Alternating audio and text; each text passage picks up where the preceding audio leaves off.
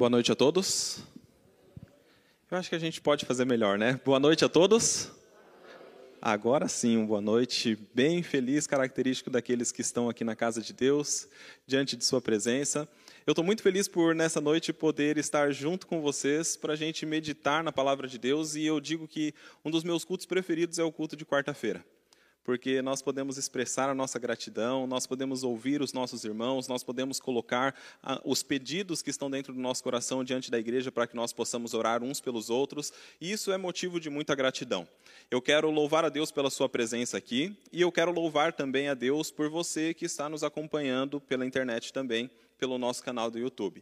Que Deus traga uma bênção muito especial para você e para nós que estamos aqui diante da presença dele. Nessa noite, quero trazer uma reflexão que se encontra no livro de Mateus, no capítulo 21. Se você quiser, enquanto eu vou fazer a introdução ao tema que nós vamos estudar, você pode abrir a sua Bíblia para que nós possamos então passar alguns minutos refletindo sobre algumas lições que Deus quer nos trazer nessa noite através dos textos que nós vamos ler. O título da meditação de hoje é Não rejeite o Salvador. E sabe, se hoje você está aqui diante da presença dele, seja pela internet ou aqui presencialmente, saiba que esse foi um passo de fé. E esse é um passo de alguém que aceita Jesus Cristo como seu Salvador ou quer saber como fazer para declarar publicamente essa aceitação que tem dessa promessa que ele deixou para nós da salvação e da redenção. Queria começar com vocês nessa noite refletindo nessa pergunta: Quem te deu autoridade? Essa pergunta ela é chave para a meditação dessa noite. Nós vamos falar hoje sobre alguns aspectos que envolvem o capítulo 21 de Mateus, onde nós temos uma declaração muito forte dos fariseus para com Jesus com relação à autoridade que ele tinha para pregar. Sabe que hoje, infelizmente, nós enfrentamos também algumas correntes que levam as pessoas a duvidar daquilo que Jesus Cristo representa. Hoje, enquanto estava recapitulando a meditação que nós estamos fazendo nessa noite, eu vi uma notícia que me deixou extremamente preocupado. Uma notícia que me fez abrir os olhos para uma realidade que está sempre diante de nós. A realidade de que algumas pessoas, mesmo professando estar ao lado de Cristo, mesmo dizendo que estão ao lado de Deus, mesmo dizendo serem servos de Deus, acabam agindo de maneira contrária àquilo que Jesus Cristo deixou e àquilo que Deus também deixou escrito na Sua palavra. Eu vi uma notícia que realmente me deixou muito preocupado, porque era um grande líder religioso que declarou de maneira pública para várias pessoas sobre uma circunstância especial e que leva na Bíblia algumas reflexões importantes com relação à maneira como deve ser realizada. E esse líder ele simplesmente disse que essas coisas podem ser eh, realizadas, perdão, de uma maneira completamente diferente. Um grande líder religioso disse que o casamento, assim como está na Bíblia, ele não é o único método de ser unida ou criada uma família. E nesse momento eu parei para pensar. Imagine só, um grande líder cristão desfazendo a autoridade que Deus tem sobre uma das instituições mais importantes da nossa sociedade e mais importantes da nossa comunidade cristã. Eu destaquei também um texto para a gente começar essa reflexão, que se encontra no livro Incomparável Jesus Cristo, do pastor Amin Rodor. Aqueles que já leram um pouco sobre esse pastor ou leram as meditações que o pastor Amin Rodor fez, sabem da qualidade dos materiais que o pastor Amin traz até nós.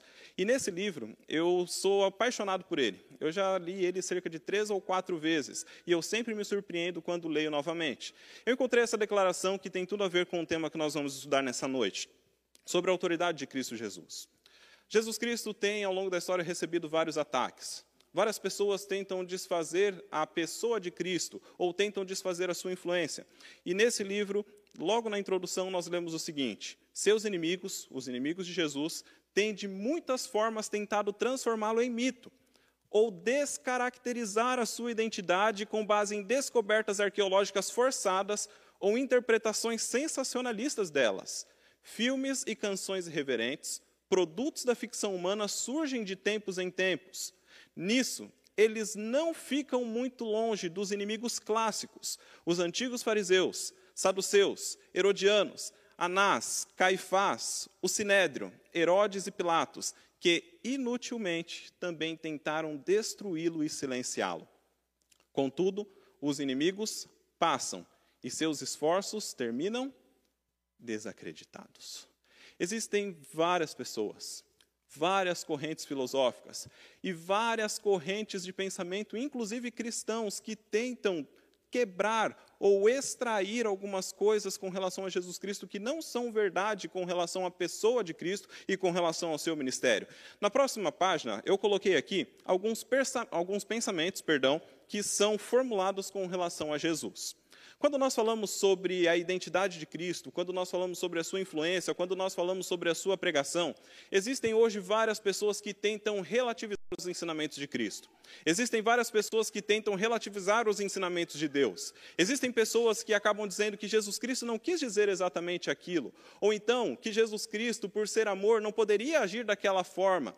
E existem inclusive pessoas que começam a formular em sua mente Cristos que na verdade não existiram. Existem pessoas que, para defender as suas causas próprias ou para defender as suas filosofias, acabam adaptando ou pegando um trecho da vida de Cristo e utilizando aquilo como se fosse a verdade absoluta. E, inclusive, existem pessoas que deixam Jesus Cristo completamente de lado para que eles possam viver de acordo com aquilo que eles pensam ser correto. Eu listei aqui algumas correntes de pensamento acerca de Cristo Jesus.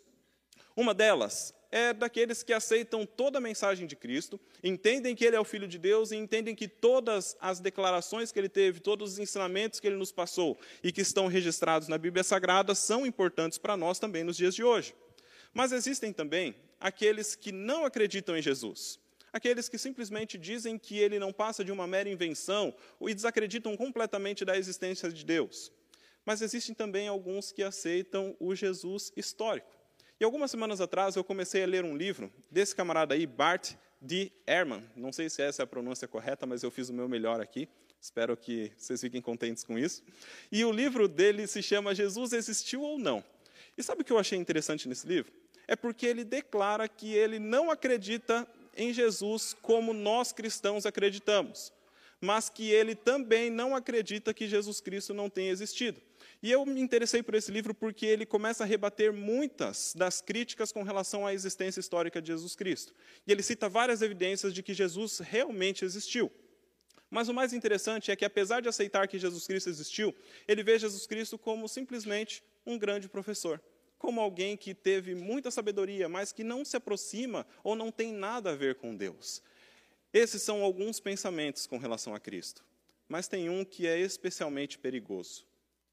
Tem um que faz com que as pessoas se desviem completamente da verdade sem saber que estão se desviando dela. E essa corrente de pensamento é aquela última, que inclusive eu deixei destacada, que diz o seguinte: existem alguns que aceitam parcialmente a mensagem de Jesus. Existem alguns que aceitam apenas de Jesus aquilo que lhes interessa. Existem alguns que querem extrair de Cristo apenas aquilo que lhes convém. Eles tentam satisfazer os seus gostos pessoais, tentam satisfazer as suas próprias é, concupiscências, os seus próprios desejos carnais e tentam justificar através de uma parte da mensagem de Cristo. E sabe que esse pensamento ou esse tipo de atitude não é novo, ele não é moderno, ele não começou nos dias de hoje. Pelo contrário, na Bíblia nós encontramos várias experiências de pessoas que tentaram relativizar a verdade de Deus, extraíram apenas uma parte da verdade e viveram de acordo com ela.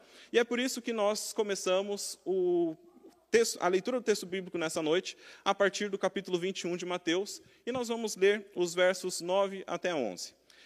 Esse capítulo ele traz algumas das cenas mais conhecidas do ministério de Cristo Jesus.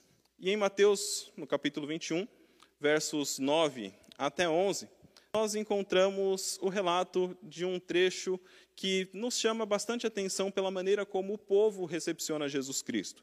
Acompanhe comigo, 21, versos 9 a 11. E as multidões, tanto as que o precediam como as que o seguiam, clamavam: Hosana ao filho de Davi. Bendito que vem em nome do Senhor, Hosana nas maiores alturas. E entrando ele em Jerusalém, toda a cidade se alvoroçou e perguntavam: Quem é este? E é interessante a resposta das multidões dizendo o seguinte: Este é o profeta Jesus, de Nazaré e também da Galiléia. Perceba que a multidão, a princípio, quando vê Jesus Cristo montado naquele jumentinho entrando em Jerusalém, eles clamam em alta voz, dizendo que aquele é Jesus, filho de Davi, e todos aqueles que o cercavam, aqueles que estavam adiante dele e aqueles que o seguiam, tinham bem certo com eles de que Jesus Cristo era um grande profeta, de que Jesus Cristo tinha feito boas ações. Ele chegou com uma boa reputação em Jerusalém e essas pessoas estavam ao redor de Jesus Cristo cantando e gritando: Hosanas ao filho de Davi. E Jesus Cristo então segue com toda essa multidão. Ele entra em Jerusalém. E é interessante que na sequência do relato, ali no versículo 12 e no versículo 13, nós encontramos uma das atitudes mais interessantes na vida de Jesus Cristo. Tendo ele entrado no templo, expulsou todos os que ali vendiam e compravam. Também derribou as mesas dos cambistas e as cadeiras dos que vendiam pombas. E disse-lhes: Está escrito: A minha casa será chamada casa de oração Vós, porém, a transformais em covil de salteadores.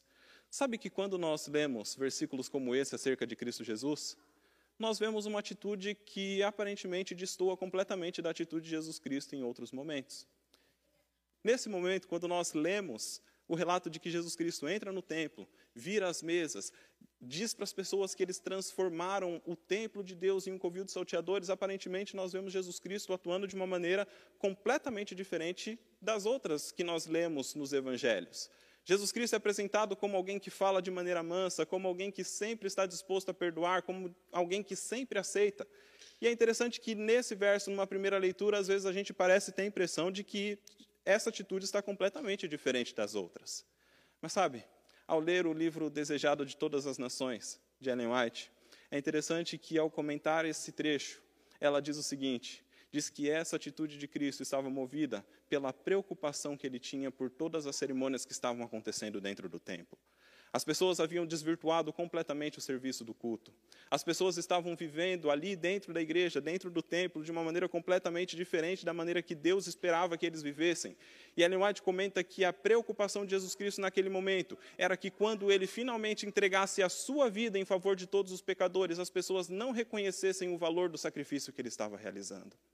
Infelizmente, os fariseus, os saduceus que estavam ali diante das pessoas servindo no templo, haviam transformado completamente o serviço que ali deveria acontecer. Eles já não estavam vivendo segundo aquilo que Deus pedia. Eles já não estavam agindo da maneira que Deus esperava que eles agissem. Eles estavam agindo pelos seus próprios interesses, interesses egoístas, pensando sempre no lucro, roubando as pessoas, tirando daqueles que menos tinham. Percebam que eles haviam desvirtuado completamente toda a cerimônia religiosa, tudo isso por causa do egoísmo e das convicções equivocadas que eles defendiam a unhas e dentes. E Jesus Cristo chega ali naquele momento para corrigi-los e dizer que eles estavam errados naquela atitude. Impressionante essa atitude de Jesus. A atitude de advertir publicamente aqueles que eram líderes religiosos da época. Jesus Cristo os repreende, porque ele queria que todos entendessem que aquele serviço que acontecia ali deveria apontar para ele, que era o Salvador de todas as pessoas. Jesus Cristo, então, depois dessas atitudes com os fariseus, se você ler depois em casa, com calma, você vai perceber que Jesus Cristo conta uma parábola. Jesus Cristo efetua também curas no templo. E os fariseus, eles ficam extremamente preocupados com a influência que Jesus Cristo estava exercendo sobre aquelas pessoas. Lembre-se que Jesus Cristo entrou em Jerusalém com as pessoas gritando que ele era o filho de Davi. Mas muito antes, os fariseus e saduceus os líderes religiosos da época já estavam preocupados com os ensinamentos de Jesus Cristo, assim como estavam preocupados também com o ensinamento que João Batista havia trazido antes mesmo de Jesus Cristo iniciar o seu ministério. É por isso que ali nos versículos 23 a 27, a gente encontra uma passagem histórica que nos chama extremamente atenção pela maneira como ela acontece. Olha só, os líderes religiosos daquela época recebem Jesus assim que ele chega ao templo, e então o versículo 23 diz assim: ele estava ensinando. Acercaram-se dele os principais sacerdotes e os anciãos do povo, perguntando: Com que autoridade fazes estas coisas? Quem é que te deu autoridade? Por que é que você está ensinando essas pessoas? Quem te deu autoridade para curar essas pessoas? Quem te deu autoridade para poder exercer o seu ministério? E o comentário bíblico adventista, ao comentar sobre esse verso, diz que, naquela época, para que alguém exercesse um ministério de pregação, para que alguém fizesse aquilo que Jesus Cristo estava fazendo, ele precisava de uma autorização dos rabis para que ele exercesse aquilo que eles tinham como um propósito de vida. E Jesus Cristo, então, naquele momento, recebe o questionamento deles: Quem te deu autoridade para que você haja dessa maneira? Quem te deu autoridade para que você pregue, para que você cure as pessoas? E então Jesus Cristo respondeu a eles. Acompanhe comigo a leitura no versículo 24 eu também vos farei uma pergunta. Se me responderdes, também eu vos direi com que autoridade eu faço essas coisas. Interessante. Eles fazem uma pergunta para Jesus e Jesus Cristo olha para eles e diz o seguinte: Ok, eu vou responder a sua pergunta, mas antes você tem que responder uma pergunta para mim. Se vocês responderem essa pergunta, aí sim eu posso responder aquilo que vocês me perguntaram. E então ele faz o seguinte questionamento a eles: De onde era o batismo de João? Do céu ou dos homens? Quem deu autoridade a João Batista? Quem foi que gabaritou o ministério dele? Quem é que aceitava e permitia que ele pregasse? Quem é que deu autoridade para João Batista?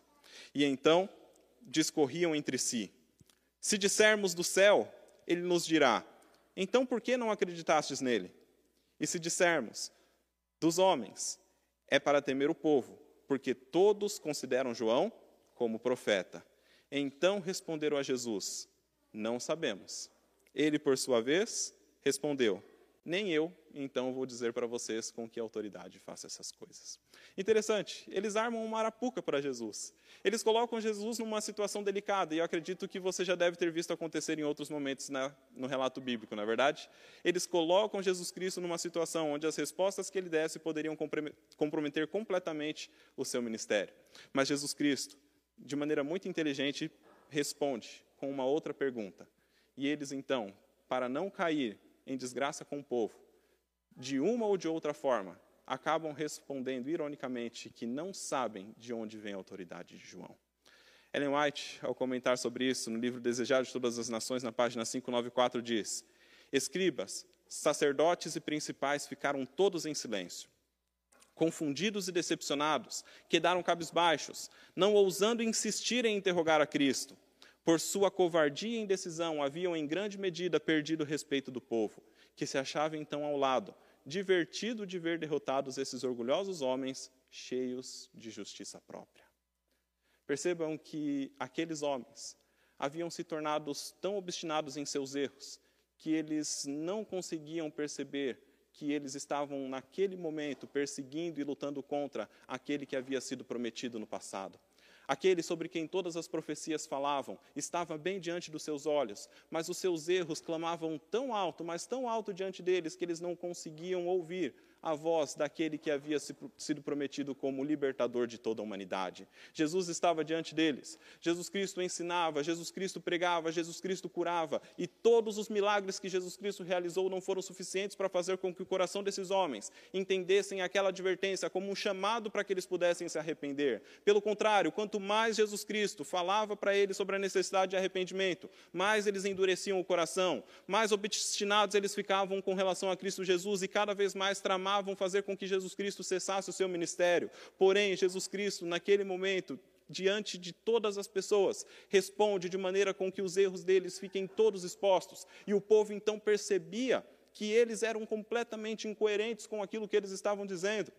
Em sua disputa com os rabis, não era propósito de Cristo humilhar os oponentes, é errado nós pensarmos isso sobre o caráter de Cristo. Jesus Cristo em nenhum momento quis fazer com que os fariseus, os saduceus, os líderes religiosos fossem humilhados diante do povo. Pelo contrário, apresentando-lhe sua verdadeira situação e ajuntando uma advertência a muitas que ele já fizera. Ao advertir o povo lá no templo, ou perdão, os líderes religiosos no templo, ao advertir os líderes religiosos nessa discussão, Jesus Cristo queria fazer com que eles entendessem que eram um chamado para o seu arrependimento. Sabe o que é mais maravilhoso de analisar a vida de Jesus Cristo? É que nós percebemos que até mesmo as advertências que Deus nos faz são todas feitas com amor. Até mesmo quando Deus nos repreende, Ele faz essa repreensão com o intuito de obter de nossa parte arrependimento com relação aos nossos erros. Jesus Cristo espera de cada um de nós o arrependimento quando nós percebemos que estamos errados. Quando nós analisamos a Bíblia e podemos encontrar algumas advertências com relação às nossas atitudes, nós não devemos relativizar aquele texto, nós não, deveremos deixar, nós não devemos deixá-lo de lado. Pelo contrário, nós devemos aceitar que o nosso bom Deus está fazendo uma advertência. Ele está nos chamando para o arrependimento, que vai fazer com que nós caminhemos agora na direção correta, em direção à salvação, em direção à nossa redenção. E nesse momento eu aproveito também para dizer que é importante nós termos a mesma atitude com relação à revelação profética que nós temos.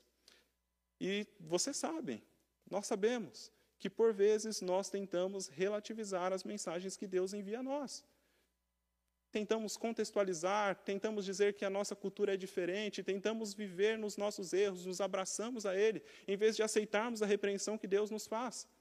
E Jesus Cristo, ao perceber que eles continuavam obstinados, então, mais uma vez, tenta fazer com que eles entendam o buraco no qual eles estavam se metendo.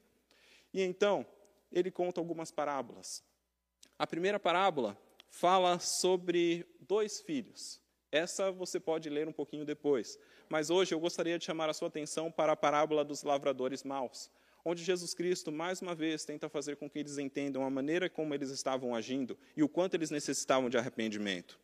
Mateus 21, versículos 33 a 41, nos trazem o seguinte relato. Acompanhe comigo. Atentai noutra parábola. Havia um homem, dono de casa, que plantou uma vinha, cercou-a de uma sebe, construiu nela um lagar, edificou-lhe uma torre e arrendou a uns lavradores. Depois se asentou do país.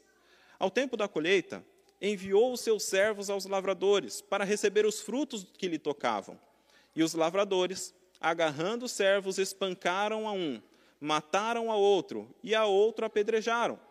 Enviou ainda outros servos em maior número, e trataram-nos da mesma sorte. E por último enviou-lhes o seu próprio filho, dizendo: A meu filho eles respeitarão. Mas os lavradores, vendo o filho, disseram entre si: Este é o herdeiro. Ora, vamos, matemo-lo e apoderemo-nos de sua herança. E agarrando-o, lançaram-o fora da vinha e o mataram. E então Jesus Cristo, olhando para eles, diz o seguinte: Quando, pois, vier o senhor da vinha, que fará aqueles lavradores? Responderam-lhe: Fará perecer horrivelmente a estes malvados e arrendará a vinha a outros lavradores, que lhe remetam os frutos nos seus devidos tempos. Interessante nós analisarmos essa parábola de Jesus Cristo quando nós levamos em consideração tudo aquilo que havia acontecido no passado. Nesse momento, Jesus Cristo se refere a todos aqueles profetas que foram enviados a Israel profetas que tentaram alertar o povo sobre os erros que eles estavam cometendo, profetas que tentaram fazer com que eles se lembrassem de como Deus é bom e de como Deus pode nos abençoar quando nós somos fiéis àquilo que ele nos pede. Nesse momento, Jesus Cristo cita todos os profetas, pelo menos faz uma alusão à vida deles, que foi entregue porque eles se dedicaram a pregar o evangelho, a falar sobre a necessidade de arrependimento e mesmo assim foram maltratados, mortos e completamente ridicularizados pelo povo. E por último, ele faz uma referência ao filho. E é interessante que no livro O Desejado de Todas as Nações, página 596, nós lemos o seguinte: Mas como os lavradores mataram os servos que o Senhor lhes enviara em busca de frutos, assim os judeus fizeram morrer os profetas que Deus mandara. Já estavam também planejando tirar a vida aquele a quem o Pai lhes enviara em um derradeiro apelo. Na retribuição infligida aos ingratos lavradores, estava descrita a sorte dos que haviam de condenar Cristo à morte.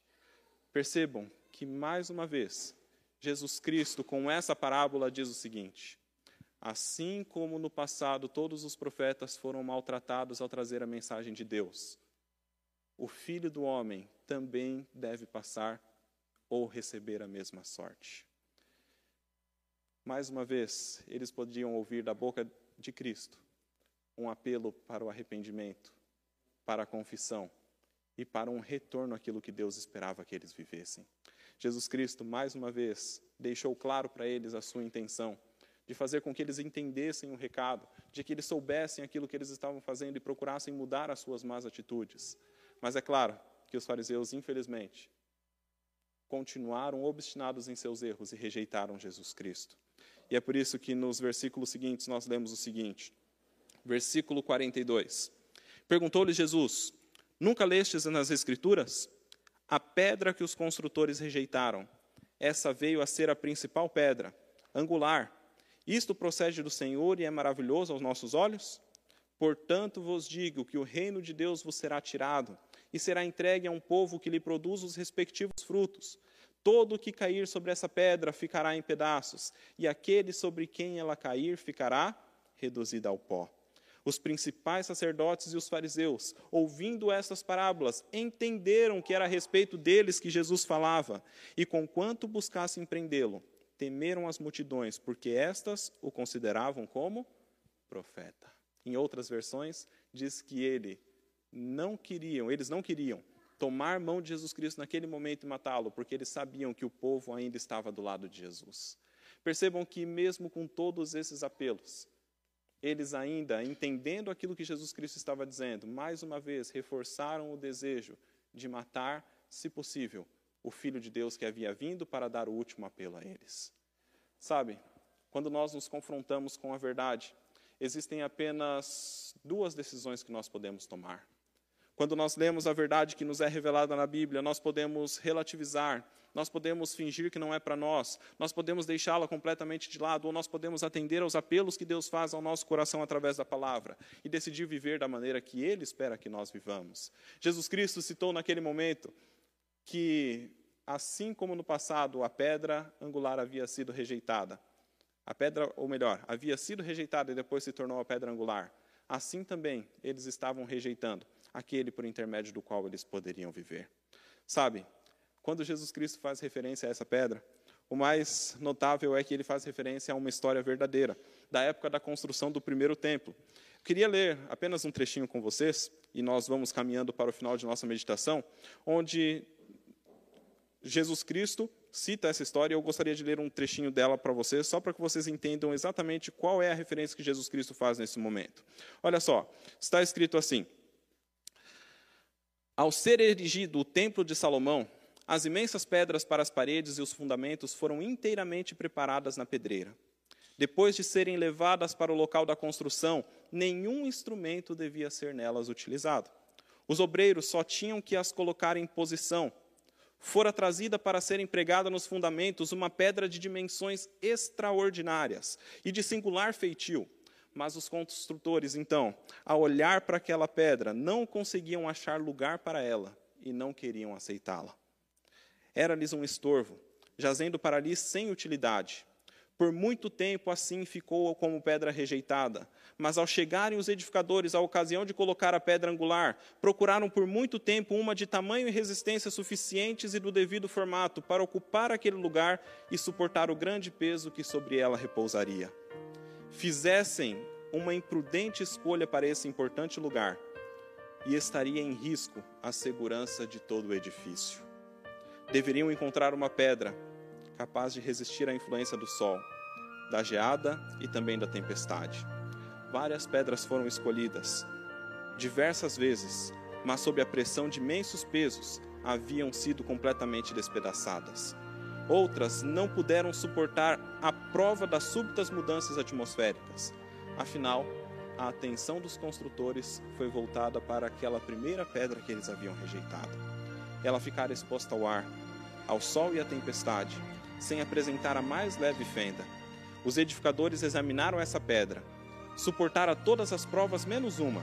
Se pudesse resistir à prova de vigorosa pressão, decidir-se-iam a aceitá-la para a pedra angular. Foi feita a prova. A pedra foi aceita, levada para o lugar que lhe era designado, verificando-se ele ajustar-se perfeitamente. Em profética visão foi mostrada a Isaías como essa pedra era um símbolo de Jesus Cristo. Jesus Cristo tomando mão dessa ocasião, onde a grande pedra que foi rejeitada para a construção do templo foi aquela que serviu.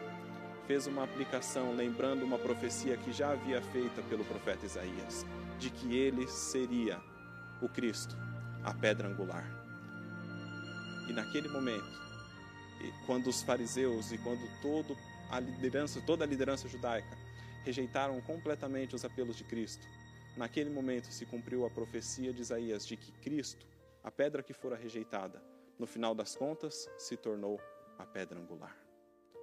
Jesus Cristo, Ele é a pedra, a pedra de esquina que foi rejeitada pelos construtores, mas que no final das contas foi a única que pôde suportar o peso de toda a construção e todas as diferenças climáticas que incidiram sobre ela. Ao fazer uma aplicação para os nossos dias, nós podemos entender, lendo e consultando também o Espírito de Profecia, que Jesus Cristo é essa pedra também nos dias de hoje. A mensagem que foi dada para os fariseus lá no passado não permaneceu lá. Pelo contrário, essa mensagem chega para nós também do dia de hoje. Ela chega para mim e para você, nos mostrando que Jesus Cristo pode ser pedra angular ou pode ser para cada um de nós a pedra de tropeço, assim como foi para os fariseus. No final das contas, a decisão ela está em nossas mãos. No final das contas, Jesus Cristo está fazendo cada dia um apelo para que nós sejamos transformados mediante a sua vontade. Muitos tentarão ainda assim desprezar os apelos que Jesus Cristo faz todos os dias insistentemente pela nossa transformação. Jesus Cristo disse que alguns, ao cair sobre a pedra, se partem ao meio.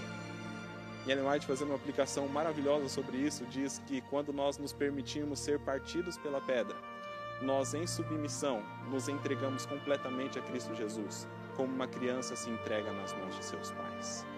É isso que Jesus Cristo espera de nós.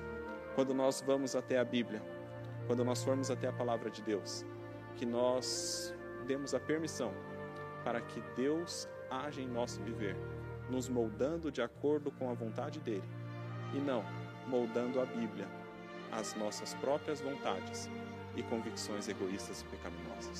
Nessa noite, o apelo de Deus para nós é o seguinte: o apelo de Deus é que nós nos entreguemos completamente ao Senhor Jesus Cristo e permitamos ser transformados completamente por Ele. Que o nosso egoísmo seja deixado de lado que nós aceitemos os convites amorosos de Jesus Cristo para a transformação e que a gente possa permitir que o Espírito Santo atue em nosso viver, nos transformando completamente mediante a palavra de Deus. Que Deus abençoe cada um de nós nessa noite e que Deus, Jesus Cristo, seja a pedra angular na construção da nossa vida. Convido você nesse momento a se colocar em pé e gostaria de fazer uma oração com você.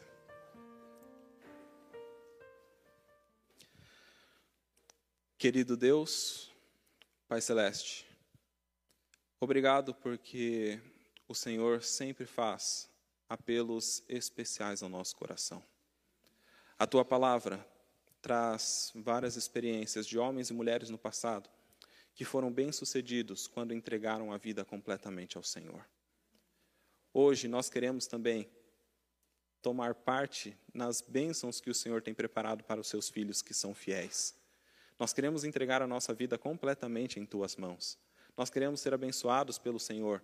Nós queremos que o Senhor seja a pedra angular em nossa vida, para que todos os projetos e todos os planos que façamos estejam sempre firmados na verdade, estejam sempre firmados em Cristo Jesus. Ajude-nos a abrir mão de nosso egoísmo. Ajude para que nós possamos ser cada dia submissos ao Senhor, que sejamos transformados pela Sua mensagem que sejamos transformados pelo Teu Santo Espírito e que muito em breve possamos habitar eternamente ao Teu lado nas mansões celestiais. Oramos pedindo e agradecendo em nome de Jesus. Amém. Amém. Uma ótima noite a todos. Deus os abençoe.